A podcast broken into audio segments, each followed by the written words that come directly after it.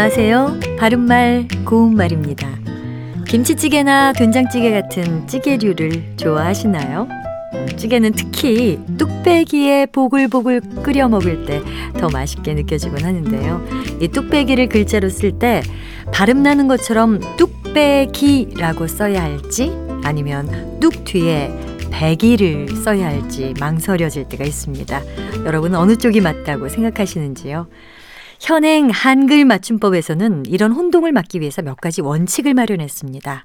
첫째, 배기로 발음되는 경우에는 그대로 배기로 적기로 했습니다.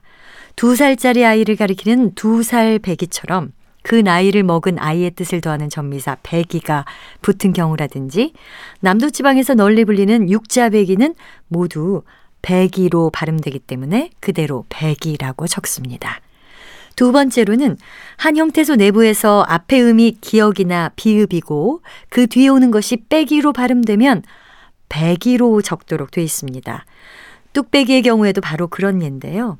뚝배기라는 말에서 뚝이 독립적인 의미를 갖지 못하기 때문에 뚝배기를 하나의 형태소로 볼 수 있습니다. 따라서 뚝의 기역 받침 뒤에 오는 것이 빼기로 발음되니까 적을 때는 뚝배기라고 씁니다.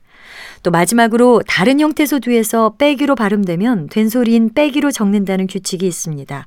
곱빼기의 경우는 곱이 독립적인 의미를 갖기 때문에 곱 뒤에 빼기라고 씁니다. 바른말 고운말 아나운서 변희영이었습니다.